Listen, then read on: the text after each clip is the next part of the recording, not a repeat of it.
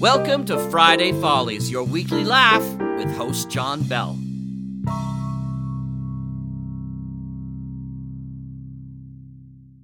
So how does this work? When you're ready for me to talk, you just say go. Go. Yes. I said it. What? Go. Oh, I thought you were asking. No, go, go. Oh, okay. Um, hi, this is John Bell, welcoming you to Friday Follies on the Mutual Audio Network.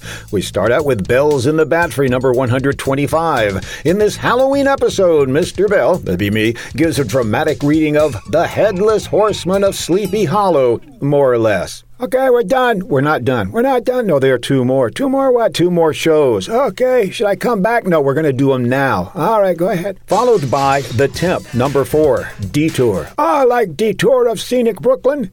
No, no. Bernie Felger finds himself on the lam. You mean like Mary Hatter? No, no, a lamb, L A M, in a runaway hearse. Not horse. No, that's in Bells in the Battery. So it's hearse. Yes, not horse. No, hearse. Okay, now we done. No, we're not done. We wrap up with Two Minute Danger Theater, The Voice, The Evil Weed, Chapter 3.